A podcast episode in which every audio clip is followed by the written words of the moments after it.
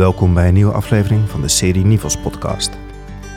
Hoe ik les wil geven, dat is dus dat je er helemaal staat, dat je authentiek bent, dat je eerlijk bent en your, your life is your message. Onderwijzen door te zijn. Mijn naam is Janja Pubeek en samen met Anone Andersen bezoek ik Vincent Duindam.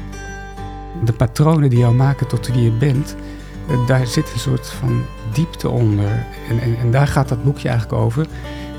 Als je de diepte daaronder ontdekt en, en daar contact mee hebt, dan ben je minder uh, op de automatische piloot. Dus dan ben je minder een verhaaltje af aan het draaien. Of je, je kan veel creatiever worden.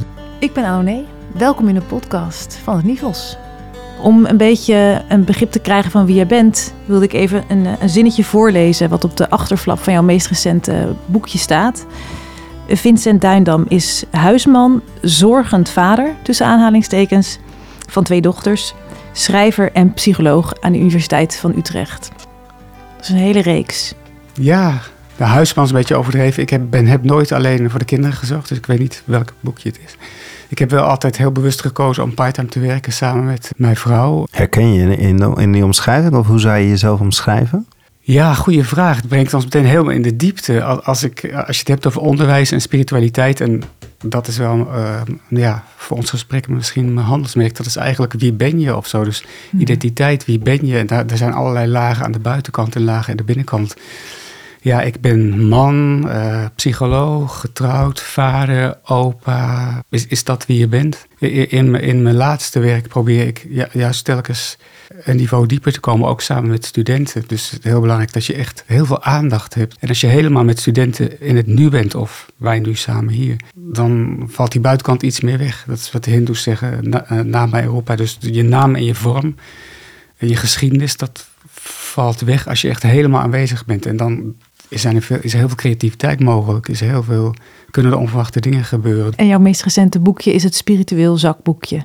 Ja. En daarin breng je een aantal dingen bij elkaar, denk ik, uit jouw werk. Klopt dat? Ja, dat, dat, dat klopt wel. Ik denk, eh, als je mijn werk wil samenvatten, is het vroege werk ging over gender en vaderschap en mannen die carrière moeten maken en opgesloten zijn in beelden van mannen en vrouwen en niet de ruimte hebben of vrouwen die toen niet mochten werken eigenlijk. Dat is heel erg beperkend. Dus het was heel erg van. We, worden ingeperkt door de ideeën die er over mannen en vrouwen zijn. Dat is zeg maar. Uh, mijn eerste boek aan de universiteit. Maar later ben ik gaan zien of gaan ontdekken dat, dat, dat de inperking veel groter is. Ik, neem vaak een, uh, oude familiefoto mee. Daar wilde ik al naar aan vragen. Dit staat op tafel, zien we een hele mooie familiefoto, zwart-wit. Dit is een foto, even goed nadenken, in 1962 moet dat zijn. Want mijn jongste broertje, die nu is hoogleraar geschiedenis in Leiden, was toen baby. Uh, ik ben dus vier. Je ziet veertien kinderen, een mm -hmm. groot katholiek gezin van veertien kinderen. Iedereen denkt altijd, oh ja, je moeder staat er ook op. Dat is mijn oudste zus Lies, die toen verpleegster werd in het oh ja. Sint-Antonius ziekenhuis in Utrecht. En ik, ik, neem het vaak mee om te laten zien, dit is mijn gezinsachtergrond. Als ik een lezing hou of een praatje. En, maar we hebben allemaal zo'n gezinsachtergrond. En het geeft je mogelijkheden, het heeft je gevormd. Het, het heeft je talenten misschien ook gegeven of laten ontwikkelen. Maar, maar ook beperkingen. En die kunnen vrij heftig zijn. Misschien hadden je ouders een vervelende echtscheiding. Misschien heb je klappen gekregen. Dus, maar ook mogelijkheden. En dat zijn je, je, ja, je, je, je conditioneringen, wat jou gevormd heeft.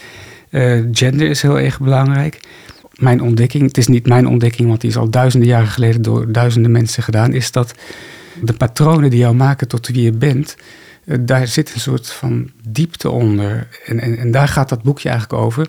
Ja, wie ben je voor beide persoon eigenlijk? Dus de, de persoon is alles wat jou gevormd heeft, maar psychologie laat helemaal zien het, uh, ik, heb, ik studeerde het tussen 19, even kijken, 78 en 84. Toen was het echt nog heel erg op de omgeving gericht. En uh, als je toen veel over biologie zei, was je een fascist. Hm. Nu is het omgekeerd het ja. geval. Nu zijn we ons brein. En, uh, dus, dus allebei even, even dom eigenlijk.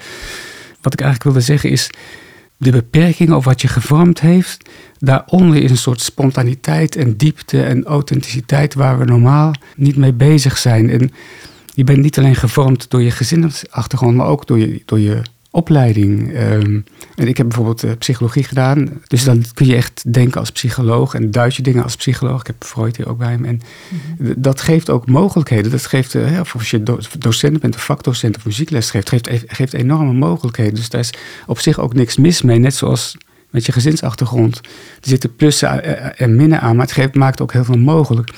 Maar als je, als je de diepte daaronder ontdekt en, en daar contact mee hebt, dan ben je minder uh, op de automatische piloot. Dus dan ben je minder een verhaaltje af aan het draaien. Of dan ben je minder. Je, je kan veel creatiever worden. Dus als je als, alleen maar als psycholoog lesgeeft met je PowerPoints en Freud en Skinner.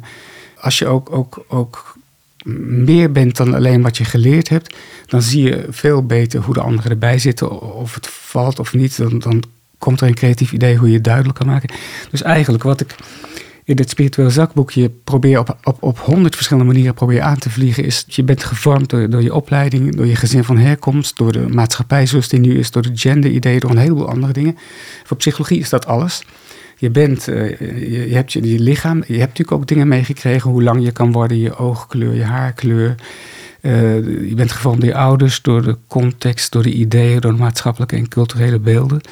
Um, maar, maar er is een dimensie daaronder en die kun je ontdekken. En als je daar soms contact mee hebt, dan wordt je hele leven makkelijker en komt er meer flow in en meer plezier en lichter, speelser, creatiever, dansender. Ik heb het voor mezelf ontdekt, maar het was al duizenden jaren geleden ontdekt door, door, Boeddha en de Bhagavad Gita. En eh, als je bijvoorbeeld gaat mediteren, dat is een techniek eigenlijk, kan een beetje uit je gedachten stappen en je kan helemaal stil en rustig worden. Dan benader je dat ook. En ik heb bijvoorbeeld ook ontdekt dat als ik vastzit een beetje met, met mijn werk en uh, dan kun je gewoon beter nadenken. Uh, alle problemen is opschrijven, een plan maken, je agenda erbij halen. En dat heeft zijn waarde. Maar je kan ook helemaal stil worden. En, en wat ik nu ga zeggen is, was ook voor sommige van mijn studenten een paradox. Je kan bewust zijn zonder denken. Voor, voor sommige mensen is dat tegenstrijdigheid. Kun je bewust zijn zonder denken? Nee, want als ik bewust ben, dan denk ik. Dus dat, dat, is, dat kan niet. Maar je kan natuurlijk in slaap vallen, dan zak je onder je bewustzijn. Je kan denken, maar als je kun je gewoon uh, van hier naar daar lopen zonder een heleboel gedachten. De meeste mensen hebben dat nooit, weten niet van die mogelijkheid af, hebben dat nooit geprobeerd. En veel meditatieachtige technieken helpen je om niet de hele tijd gehypnotiseerd te zijn door gedachten. Dus gedachten zijn natuurlijk niet fout. En net zoals je vorming, je opvoeding en je opleiding zijn nuttige instrumenten. Maar als je gehypnotiseerd, gehypnotiseerd wordt, alles wat je nu denkt en niet ruimte voelt omheen, dan, dan leef je beperkter dan wanneer je uh, je bewust bent. Ik denk nu, ik heb nu een bepaalde gedachte. Meditatie helpt je om niet meer gehypnotiseerd te worden door elke gedachte. Denken aan je handen en je voeten, lichaamsbewustzijn in de natuur. Je kind of je kleinkind optillen en aankijken. Heel erg schrikken.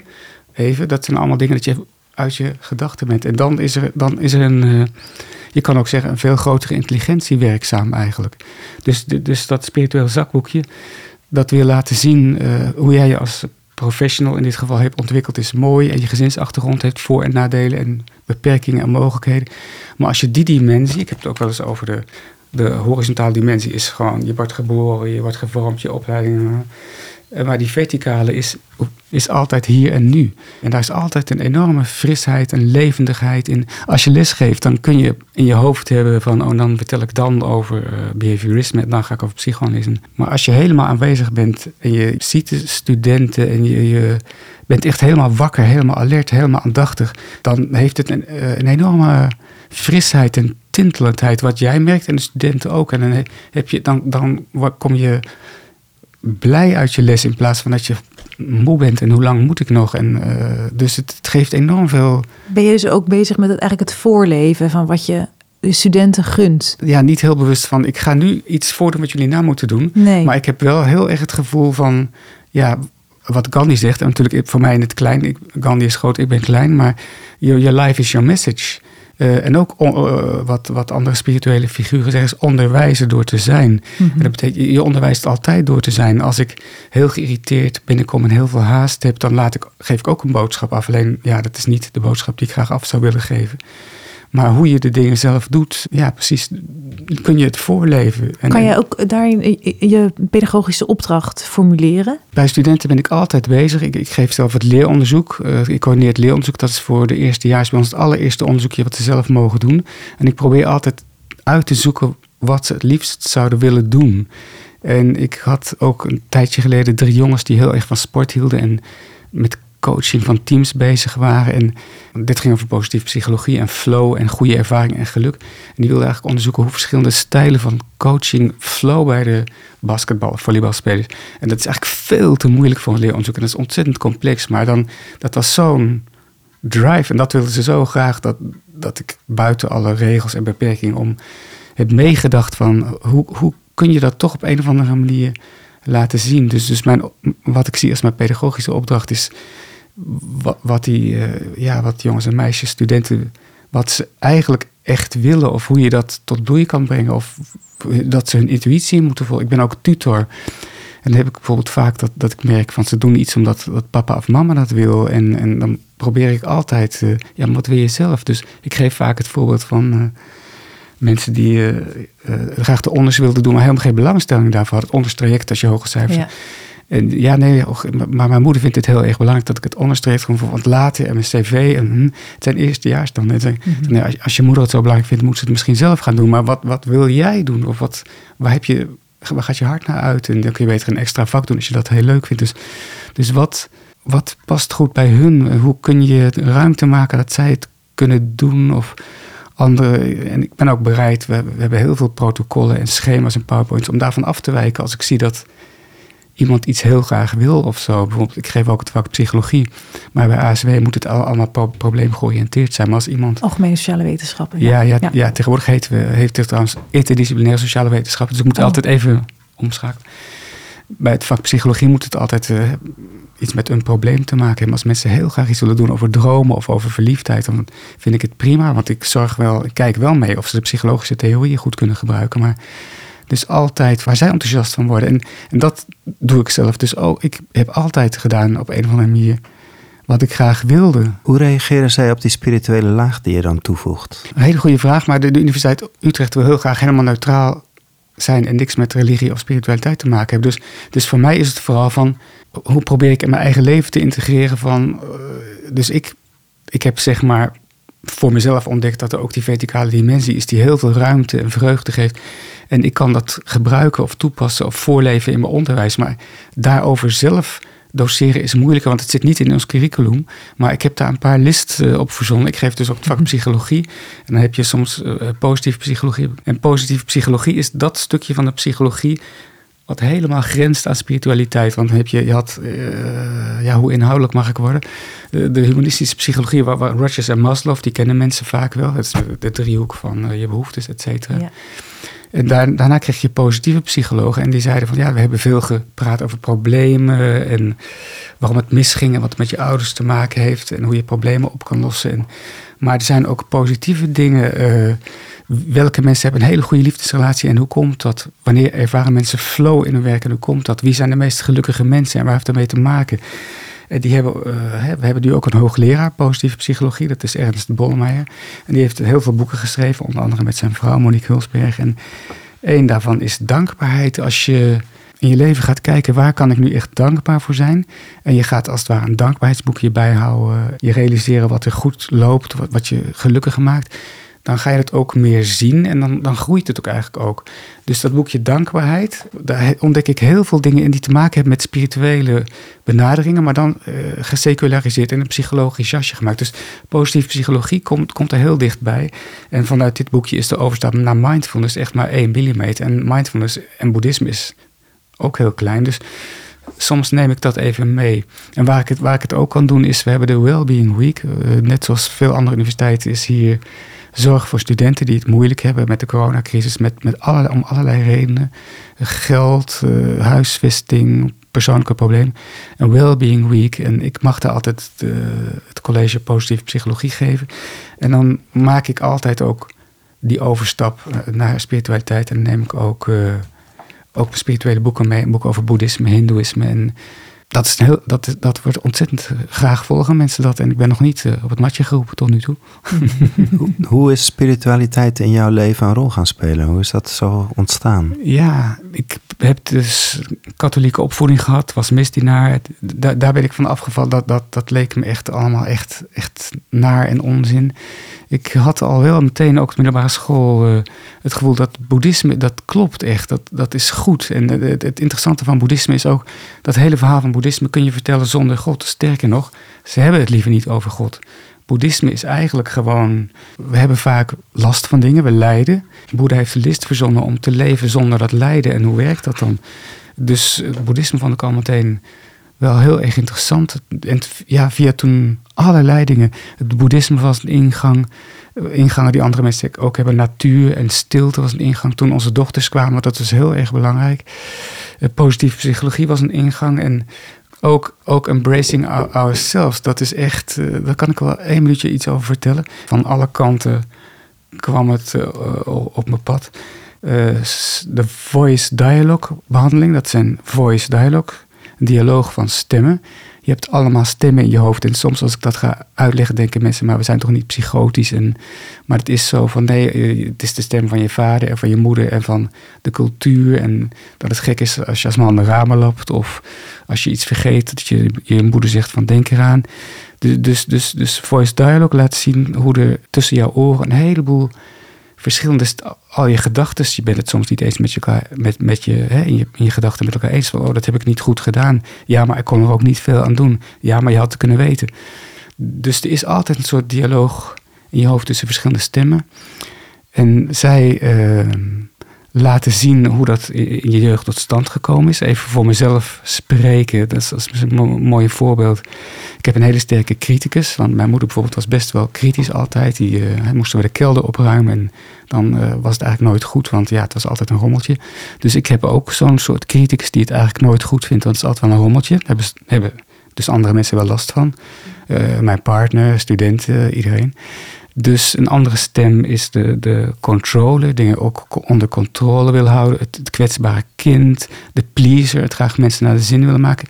Nou, zo kun je voor jezelf een heel arsenaal van stemmen ja, ontdekken die je hebt. En, maar jouw partner heeft ook stemmen. En vaak hebben die een soort wonderlijke dynamiek. Uh, de kritische stem van mij uh, appelleert weer aan het kwetsbare kind van mijn partner. En, en die voice dialogue is dan, als je dat bijvoorbeeld met je partner doet, is een soort therapievorm dat je op een soort podiumpje zit. En dan heb je allemaal stoelen. En dan, dan zegt de, de therapeut, de facilitator, tegen mij: uh, Ja, Vincent, je hebt veel last gehad van je, die kritische stem in je. Uh, vertel eens even over die kritische stem. En dan ga ik op een stoel zitten, dat is mijn kritische stem. Ja, ik ben in Vincents leven gekomen toen en toen. En dat en dat met zijn moeder. En ik probeer hem ook te helpen. Ik probeer hem op. Oké, maar wat doet dat dan met je partner? En dan, daarna komt er een andere stem van mij. Kwetsbare kind of te pleasen. En, op het laatst dan zie je zo hoe de stemmen in je hoofd samenwerken. En ook wat voor dynamiek dat is met iemand anders. En aan het eind, en, en nu kom ik op spiritualiteit, dan sta, je, dan sta, sta ik hier en voor mij staan vier stoelen met de pleaser en het kwetsbare kind. En hm. dan ben je eigenlijk in een soort ruimte, en dat noemen, uh, noemen ze in de voice duik het awareness. Er is een soort bewustzijn, awareness, waarin ik zie welke kanten ik allemaal heb, welke energie ik allemaal heb, welke stem ik allemaal heb, hoe dat voor iemand anders is, wat dat met iemand anders doet. En door die, dat awareness, door echt een soort ruimte, door je, je, je innerlijke dialoog in een ruimte te plaatsen, komt daar vrijheid in. En denk je, maar goh, ja, dat, tegelijkertijd compassie. Het is niet, ik moet mijn criticus niet met wortel en tak uitroeien, want die komt, hè, dan, what you uh, repress, resist. Dus wat, wat je wegdoet, komt op een andere manier terug. Maar als ik van mezelf weet, ik heb een heel arsenaal aan kanten in mezelf. Die, die... En dat die ook niet samenvallen, maar losse elementen zijn. En dat je die ook los van elkaar mag zien. Dus ja. compassie daarvoor. Uh, een van mijn leukste onderwijsdingen, even een zijspoor misschien, is dat ik een, op de Vrije Hogeschool, die, toen heette die toevallig tijdelijk het Bernard Lievergoeds College of Liberal Arts, mocht ik uh, een van mijn favoriete, dat is een prachtig, dat weet iedereen misschien, dat is een heel mooi tussenjaar waarin je jezelf ontwikkelt, een dagboek bijhoudt, zingt, fotografeert en ook van alle grote religies de boeken uh, leest. Dus je hebt christendom, hindoeïsme, boeddhisme, uh, islam. En ik mocht toen hindoeïsme behandelen, dus we hebben de Bhagavad Gita gelezen. En uh, daar sluit die voice dialogue benadering voelt misschien een beetje ver om dat nu uit te leggen. Sluit daar heel goed bij aan. Dus ik heb toen ook voice dialogue gedaan met de studenten van de Vrije Hogeschool. En dat werkte ontzettend goed. En het, leverde heel erg veel op. Bij spiritualiteit denken mensen vaak dat is zweverig, ik krijg jeuk van. En, en soms leg ik het helemaal zonder God uit. Dat is makkelijk. Ik heb geen speciaal aandeel in God. Ik vind het een lastig woord. Ik kan er niet veel mee. Maar voice dialogue, dat er een soort awareness is waarin al die energieën zijn. Maar dat je dat awareness ook eigenlijk deelt met anderen. Ook met je partner, maar ook met je, met je leerlingen of je studenten. Ik, uh, het is ontzettend fijn voor mij om te weten dat ik dat hele stemmenarsenaal heb. Want, want als je niet de stap hebt kunnen zetten richting voice dialogue, dan is de situatie zo dat een student heeft dat niet voorbereid. Of je partner doet iets wat je niet leuk vindt. En ik schiet in mijn kritische stem, maar ik weet niet dat ik in mijn kritische stem schiet, want ik ben mijn kritische stem. Ik ben dan ontzettend kritisch. En, en, maar ik heb niet het gevoel van, uh, was net nog zo ontspannen en zen en nu schiet ik in. Nee, dat, over, dat neemt je over. En door die voice, voice dialogue komt er een soort regie over. Dat je allemaal kanten, dan merk je van, ik schiet daarin. En dat geeft er heel veel ruimte. En dan kun je het zien en dan kun je het benoemen en dan kun je het relativeren. Ik zeg dat ook soms wel tegen studenten. En probeer wel heel goed dingen na te kijken. En studenten vinden het lastig dat ze ontzettend weinig echte feedback krijgen. Dus ik geef veel echte feedback met veel wat bedoel je met echte feedback? Nou, dat, dat je vaak een 7 krijgt en er staat er niks bij. maar dat ze willen weten wat was hier goed aan en wat was daar niet goed aan. En, en, en, dus, uh, en vaak uh, heb ik het heel veel. En dan, als dan iemand zegt, maar meneer, was er ook iets goed aan? Dan weet ik gewoon, ja, dan, dan, is het te kritisch. Dan ben ik uh, te kritisch. Dus het punt wat ik eigenlijk wil maken is dat de voice dialogue kan je op een eenvoudige manier laten zien hoe spiritualiteit werkt. Want spiritualiteit is dan zeg maar weet hebben, niet alleen met je hoofd, maar, maar ook met je lijf, van dat er een soort awareness is, een soort ruimte, waarin allemaal dingen zich in jouw hoofd en in je lijf kunnen laten zien, die effect hebben op anderen en die iets doen met anderen waar je regie in hebt. En je kan het bij anderen ook beter zien. Als je bewust bent van die ruimte, het ruimtelijke bewustzijn, is er, schiet je minder in de automatische piloot. En als iemand anders het doet, kun je er iets meer compassie voor hebben. En als iemand iets onhandigs doet en je schiet meteen in de tegenreactie, dan krijg je een, een, heel lastig scenario. Nou, ik ben wel benieuwd, want je vertelt heel positief over de effecten wat het heeft bij jouw studenten. Dat ze dat begrijpen en dat het veel bij ze doet. Maar hoe kom je daar? Want ik kan me ook voorstellen, ik kom ook veel startende studenten tegen die komen in het uit het onderwijs, uit het middelbaar onderwijs, waar dit nul ruimte heeft gehad. En waar het ging over toetsen, of ze moesten voldoen aan een norm, waar ze heel veel moeite voor deden. En die stuk van je innerlijke stem, of wie je bent, of wat je van binnen hoort, dat deed er allemaal niet toe. Dus ik ben wel benieuwd hoe jij daar zo makkelijk bij die studenten komt. Ja, ik, ik, ik had mijn spiritueel zakboekje eigenlijk eerst binnen beginnen willen noemen. Je moet altijd bij jezelf beginnen. Als ik met de studenten iets wil, ik, ik, ik zal eerst naar mijn eigen stemmen moeten kijken, naar mijn eigen energieën, naar mijn eigen kritische stem, naar mijn eigen pleaser. En als ik die ruimte heb en voel, is dit bij studenten, doet dat iets met studenten? Uh, en ik kan ook, als ik ergens inschiet, dat voor mezelf benoemen. En als ik zeg van, oh ja, ik schoot wel even in de kritische, kritische energie. Uh, dat ik dat relativeer en een beetje humor. Het geeft hun ook veel ruimte. Dus op de eerste plaats moet je het zelf zijn en belichamen en doen.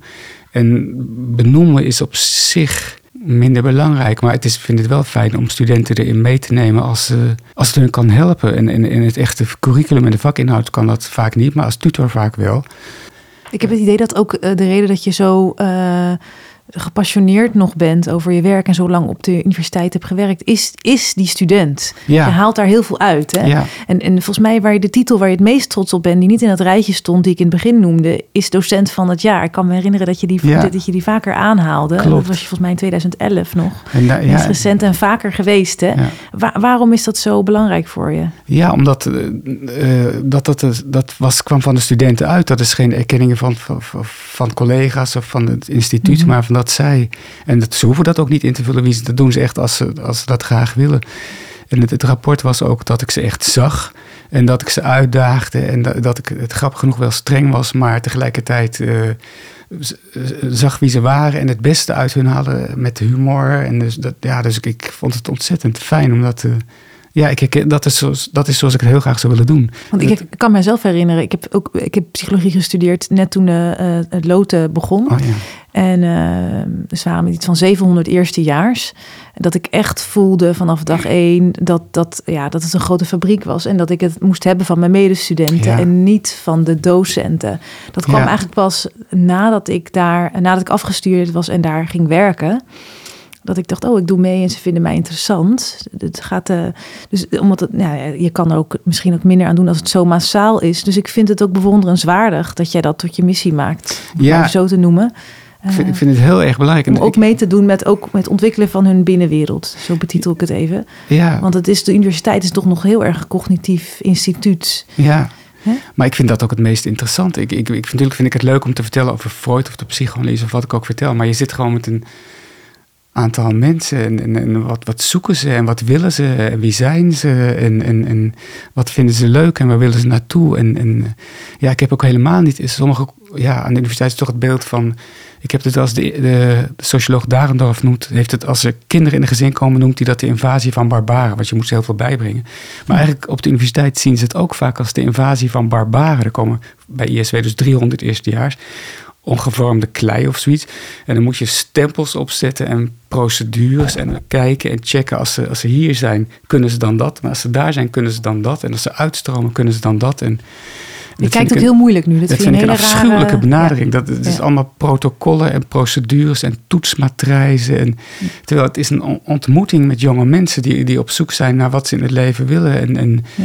en ik, er wordt ook vaak soms gedacht van, ja, de ont- dus van de ene kant wij moeten ze helemaal vormen en maken. En van de andere kant, maar het is weer barstig materiaal. Ze kunnen niet spellen, ze hebben geen omgangsvormen. En dat vind ik ook heel storend. En we kregen toen bij het tutoraat kregen we toen een lijst om in een PowerPoint aan studenten te laten zien. De tien grootste punten van irritatie die, die de docenten hebben ten opzichte van studenten. En eh, dat was dan een hele lijst.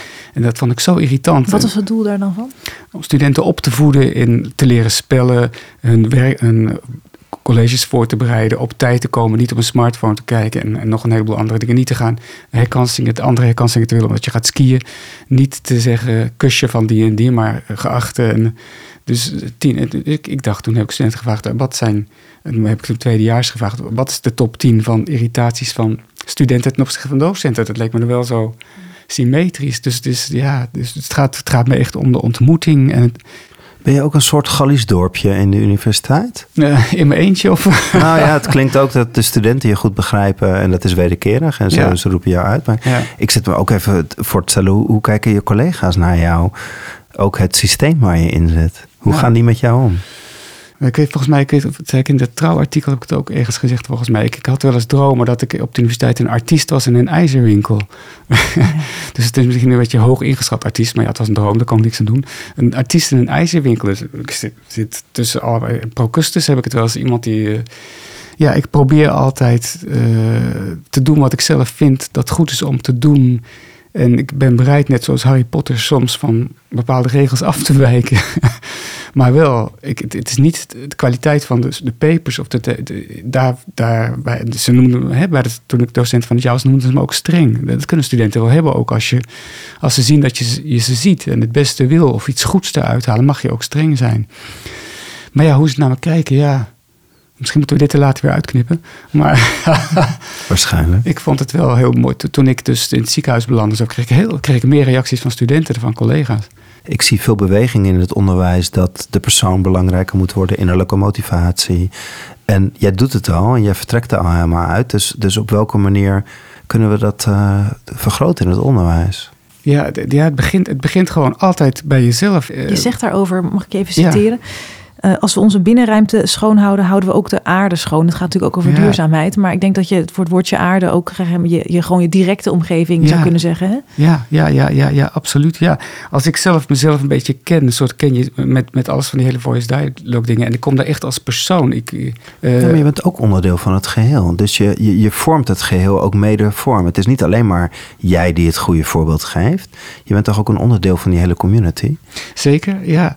En eh, door de dingen op mijn eigen manier te doen, eh, zien anderen dat ook. En, en, en, en eh, kunnen ze daar ook iets van overnemen. En ik coördineer ook het, dat leeronderzoek, dat coördineer ik. Dus dan heb ik ook een docententeam, ik zal niet zeggen onder me, maar naast me. En die probeer ik ook, mijn collega-docenten, probeer ik altijd heel veel ruimte te geven en te faciliteren. En, en, en het op die manier te doen. En, en, en, en hun ook veel ruimte te geven. We hebben altijd ontzettend veel werkboeken en richtlijnen en matrijzen en protocollen en powerpoints. Maar ik zeg altijd, nou, het is een allereerste onderzoek. Ik wil dat het een succeservaring wordt. Het moet niet te groot zijn, het moet haalbaar zijn. En kijk wat ze willen en doe het op jouw manier. En eh, jij mag, de docenten probeer ik evenveel ruimte te geven om het op hun manier te doen. Als er maar uitkomt dat die studenten een, een, theorie nemen en proberen toe te passen en respondenten zoeken en een onderzoekje doen, maar verder met heel veel ruimte. Ik doe het op mijn manier die ik denk dat goed is. En ik ga ook met collega's om wat ik denk dat goed is. Ik ben onderdeel van een systeem. Ik doe ook mee. Ik ben deel van de gemeenschap en ik geef les zoals ik denk dat het goed is om les te geven. En ik probeer het voor de teams te doen waar ik mee werk en voor de hele organisatie dat we mensen een goede aanstelling moeten geven. En dat, dat de mensen niet als weg, wegwerpen. Maar je hebt ook een energie, merk ik, die ergens gewoon naartoe moet in, in jouw schrijven en eh, in jouw boeken. Uh, dus je zoekt op andere manieren ook een podium. Wat is dan de kern van wat je over wil brengen? Hoe ik les wil geven, dat is dus dat je er helemaal staat. Dat je authentiek bent, dat je eerlijk bent. En oh ja, dat is ook nog mooi. Toen, die eerste keer dat ik die docentenprijs kreeg, was eigenlijk... Uh, niet de allerbeste fase in mijn leven. Onze oudste dochter was net uit huis gegaan. Daar moest ik heel erg aan wennen. En ik was een beetje uit mijn evenwicht. En, en als je dan toch daar helemaal... Ik weet nog dat ik die deur opende van het lokaal. Ik dacht van, het is ook wel spannend en hoe zou het gaan? Dat je er gewoon staat zoals je bent. Dat studenten dat heel erg ja, waarderen. Je eerlijkheid, je authenticiteit. Dus even kijken of ik nou je vraag beantwoord.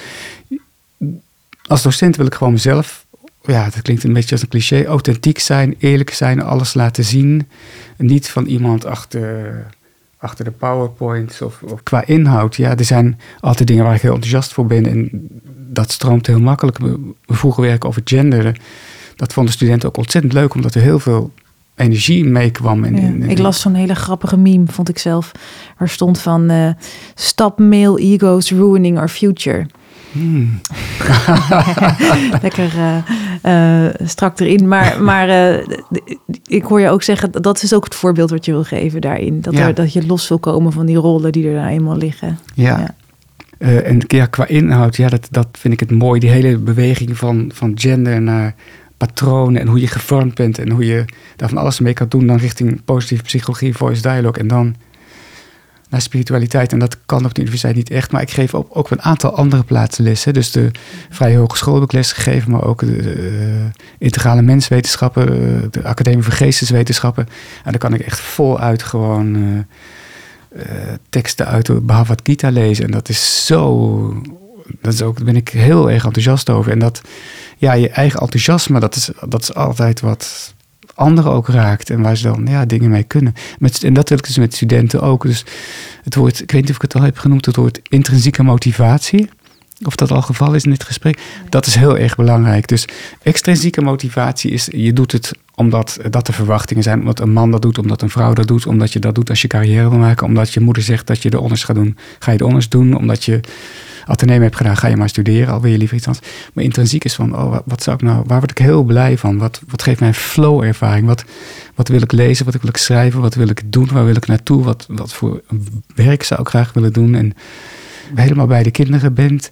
Dat is ontzettend. Dus echt aan er zijn. Aandachtige aandacht, betrokkenheid. Uh, van, je, van je lokaal een soort gewijde ruimte maken. En dat, dat gebeurt eigenlijk als je helemaal aanwezig bent, dan, dan, dan, dan, dan wordt het ook een andere ruimte. En dat geeft een rust en regelmaat. En, en dat zijn hele belangrijke dingen voor kinderen. En ook je, je eigen uh, beperkingen zien. Ik, ik zeg altijd voor mezelf, ook als ik lastige dingen met studenten heb, je krijgt die studenten, uh, ik krijg de studenten die ik verdien en zij krijgen de docent die ik verdien. Dus je spiegelt altijd elkaar.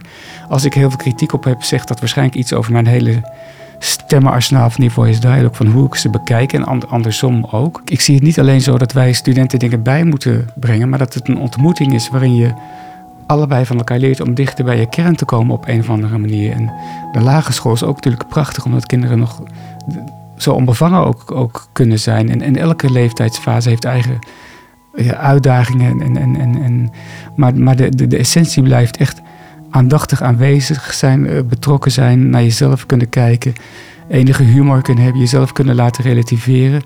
Ja, dat zijn wel een paar dingen die Klinkt ik... ook heel onvoorwaardelijk. Ja, Ja. ja. het is, Dat er ook bij hoort. ja, absoluut. Zeker, ja, ja, ja, ja.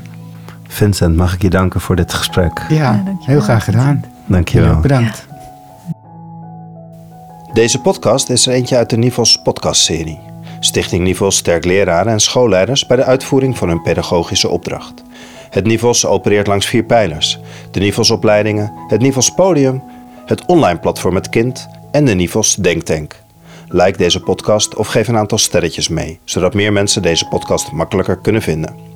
Meer podcasts zijn ook te vinden op www.nivels.nl/podcast. Hoe dan ook, we nodigen u graag uit voor een volgend gesprek in deze serie.